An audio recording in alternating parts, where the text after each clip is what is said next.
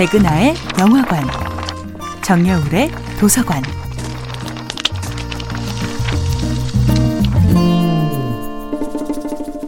안녕하세요. 여러분과 아름답고 풍요로운 책 이야기를 나누고 있는 작가 정여울입니다. 이번 주에 함께하고 있는 작품은 한국의 신화 바리대기 이야기입니다. 수많은 옛 이야기 속 여성들은 아무도 그들을 사랑하지 않을지라도 오직 사랑으로 자신들의 정체성을 표현합니다. 사랑을 배우지 못한 자의 두려움 없는 사랑, 사랑을 받지 못한 자의 원한 없는 사랑이 더 큰 울림을 줍니다.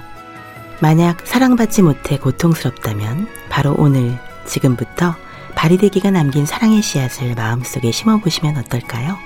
버려진 슬픔을 뛰어넘고 복수를 뛰어넘어 마침내 그 어떤 상황에서도 모든 존재는 사랑받을 가치가 있다는 것을 증명하는 사랑입니다. 바리대기는 또 딸이라는 이유로 처절하게 버려진 자신의 처지를 비관하지 않습니다. 그녀는 풀벌레를 친구로 삼고 풀뿌리로 연명하고 나뭇잎으로 옷을 삼으면서도 당차고 명랑하게 성장합니다. 그녀는 자신을 버린 아버지를 살리러 떠난 저승세계로의 여행에서 많은 이들을 만납니다. 그들의 삶과 죽음을 함께 아파하며 본인처럼 버려진 것들에 대한 더 커다란 사랑을 키우게 되지요. 바리대기의 진정한 재능은 타인의 고통을 자신의 몸에 난 상처처럼 아파하고 공감하는 데 있습니다. 바리대기는 죽은 사람의 죄를 징벌하는 공포의 사도가 아니라 죄악도 원한도 자신의 품 안에서 보듬고자 합니다.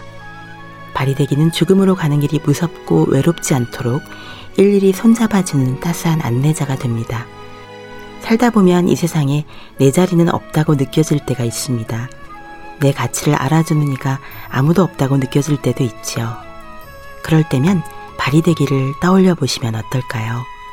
버려진 자에서 잠시 필요한 자로, 잠시 필요한 자에서 세상을 구하는 자로, 마침내 이승과 저승에 건널 수 없는 간극마저 메우는 자가 된 바리대기.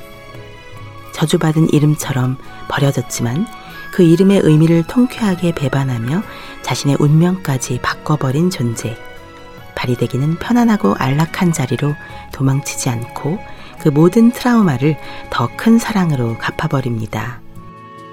바리대기는 사랑받지 못한 자의 더 큰 사랑을 실천합니다. 한없는 사랑을 변함없이 베풀고 또 베푸는 눈부신 존재. 그가 바로 바리대기입니다. 정여울의 도서관이었습니다.